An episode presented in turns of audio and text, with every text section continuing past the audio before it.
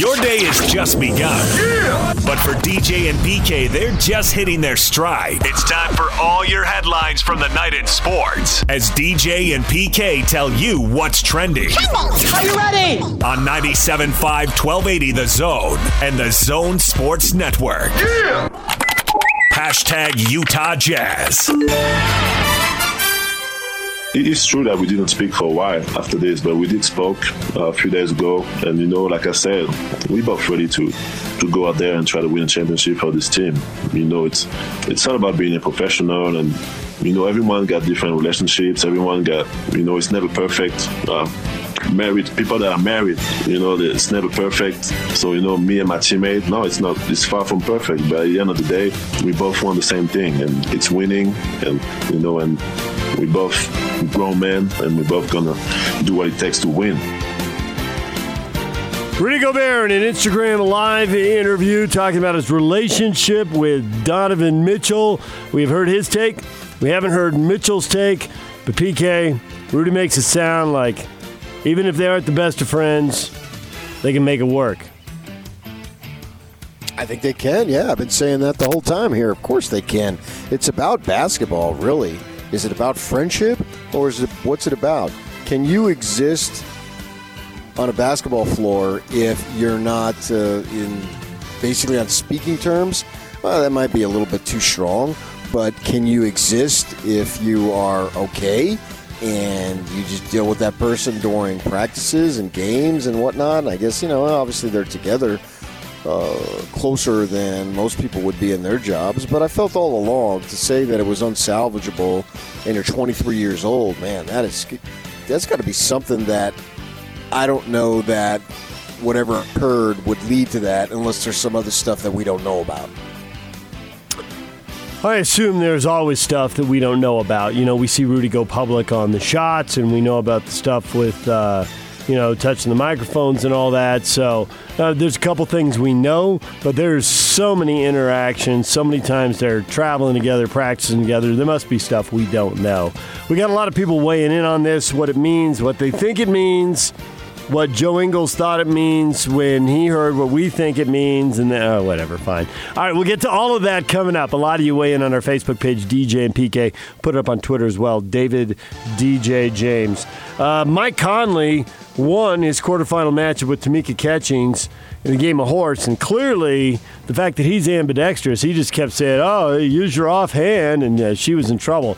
Jump shot, free throw line, and then to close the game out, the throw it over the drive behind the backboard and throw it over the glass and in shot. Yeah, who's going to do that with their offhand?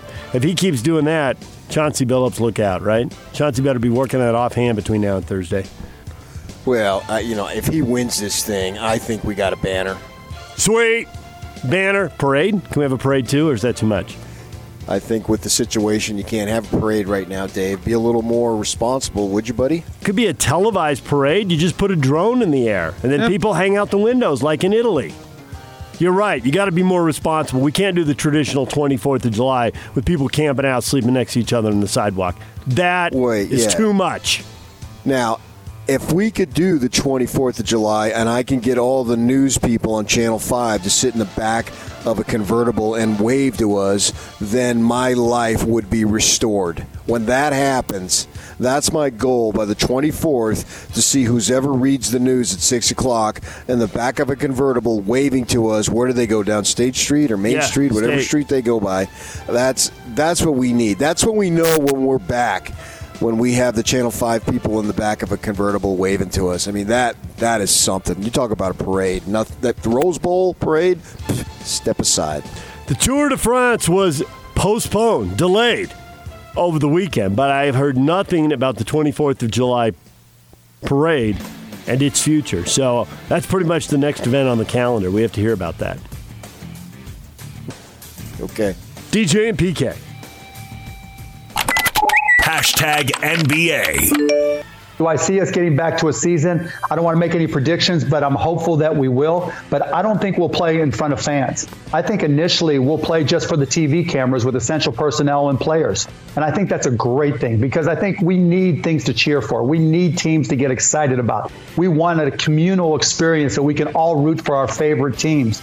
That's going to be a big step. And I think the NBA recognizes that that's a responsibility we have and that we'll undertake as soon as it's safe because we won't do anything to jeopardize the safety of our players or employees. There's Mark Cuban, Mavericks owner. He left out the part about playing for David Locke and 97.5 and 1280 the zone, but we'll go ahead and forgive Mark that. He just focused on the TV cameras. Everybody waiting to find out if we're going to have NBA games and uh, and playoffs in July, August, September, some combination of that time period. I think that if you're an owner or really anybody with any sort of celebrity status and you want to get, get your name out there, just predict when your sport is going to return. And it, you're golden. We will play it. Everybody will get your name out there. We'll talk about it. That's what you should do. If you want to get some more publicity, just start making predictions. Let's up our profile nationally, PK. Let's do it.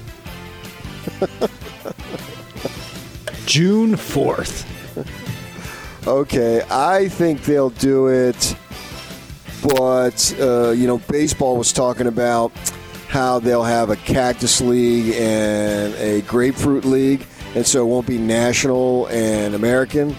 I think the league will come back, but it will just be based on countries.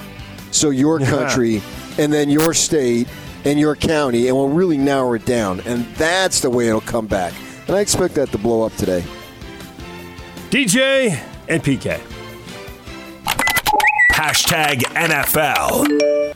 From a high side, he's right there with Justin Herbert. I just think the floor is a little lower for Jordan Love, and I think some of the Pat Mahomes stuff that's getting thrown out there is a little reckless. I mean, Pat Mahomes has got the, the Brett Favre stuff.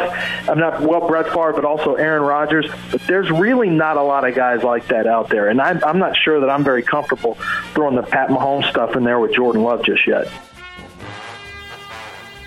Lance Zierlein right there, NFL.com, on the comps between Jordan Love and Patrick Mahomes.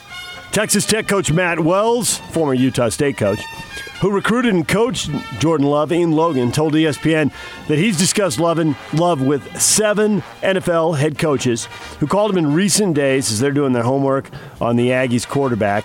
Debate rages about his worthiness of being a first round pick in the NFL draft.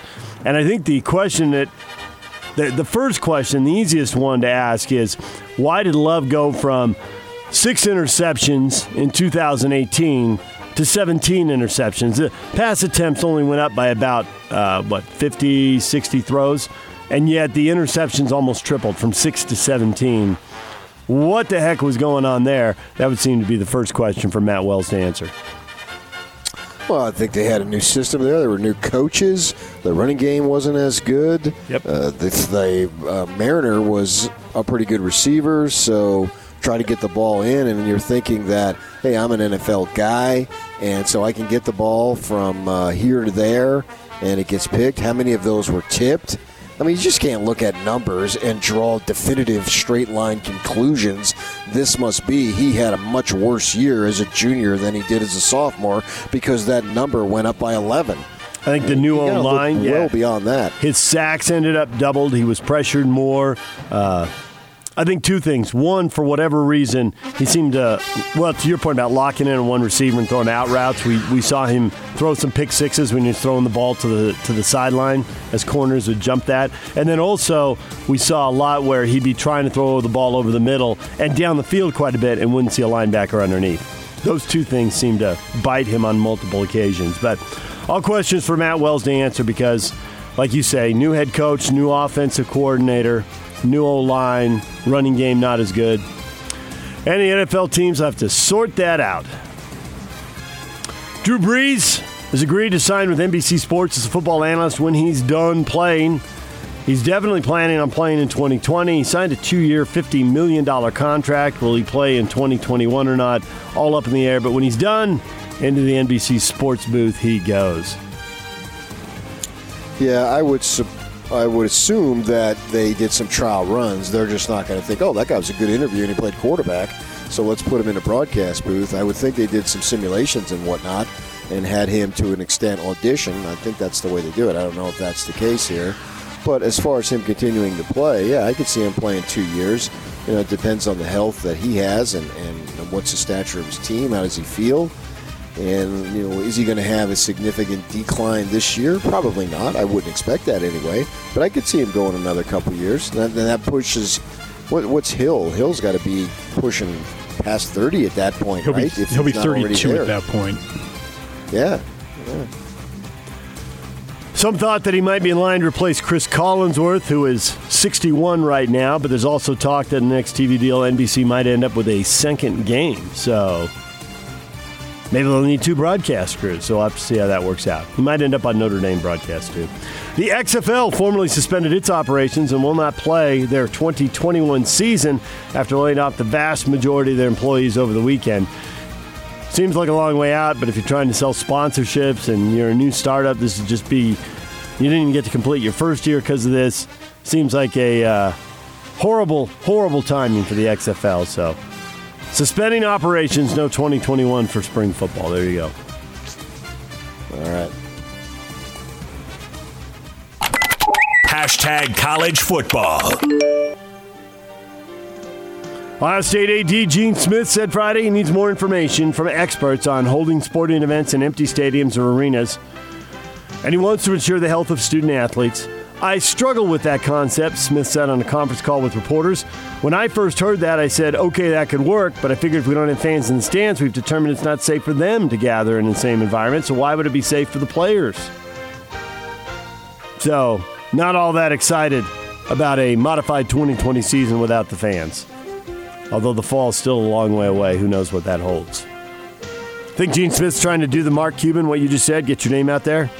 Ah, conference call. He's got to answer the question. I think he's got to answer the question. I don't think Cuban's necessarily getting trying to get his name out there too. He's just used to giving interviews and obviously enjoys the give and take in interviews.